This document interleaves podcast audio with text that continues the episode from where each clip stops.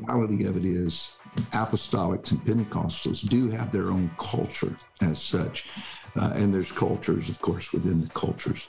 But I, I find that our language is one of the largest uh, differences in, in when an individual comes into our our apostolic culture, you know, the term praying through. I know these are basic scenarios, but Yeah. uh, praying through is one, or coming in and, man, they got the Holy Ghost. A lot of people are not even familiar with the term, they got the Holy Ghost.